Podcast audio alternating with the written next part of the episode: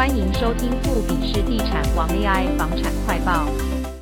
央行上月十六日祭出六都加新竹第二户购屋贷款成数上限七成，引起换屋族直呼会面临资金压力。央行今十日天宣布有条件放宽，需与银行签切结书，在一年内出售旧屋就不受限贷令限制。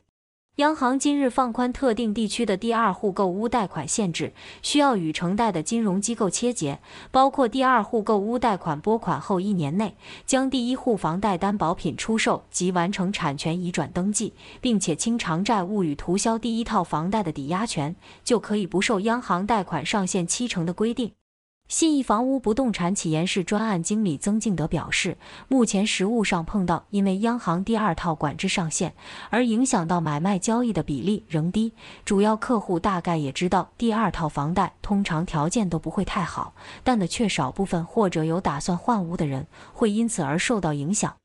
曾敬德指出，央行此次针对换屋自用客释出善意，也可解读央行还是针对非自用进行成数管控。并非针对自用出手，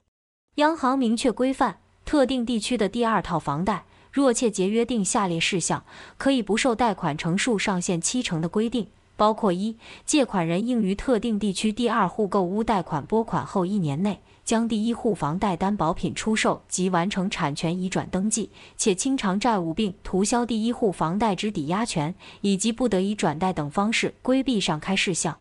二、借款人违反窃结事项的不利违约效果，包括立即收回贷款成数差额、追诉自拨款日起、按贷款余额计收罚息、加收以转贷等方式规避窃结事项的违约金。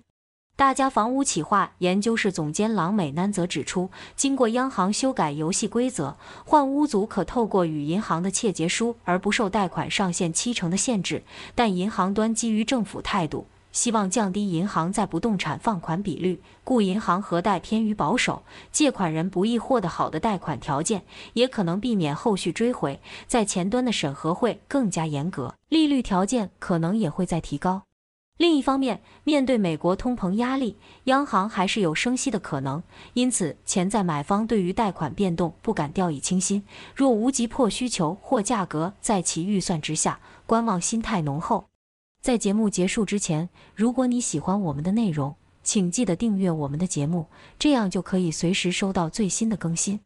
同时，如果你有任何建议或者想听到的主题，也欢迎随时留言告诉我们，让我们的节目能够更符合你的期待。谢谢大家的收听，我们下次节目再见。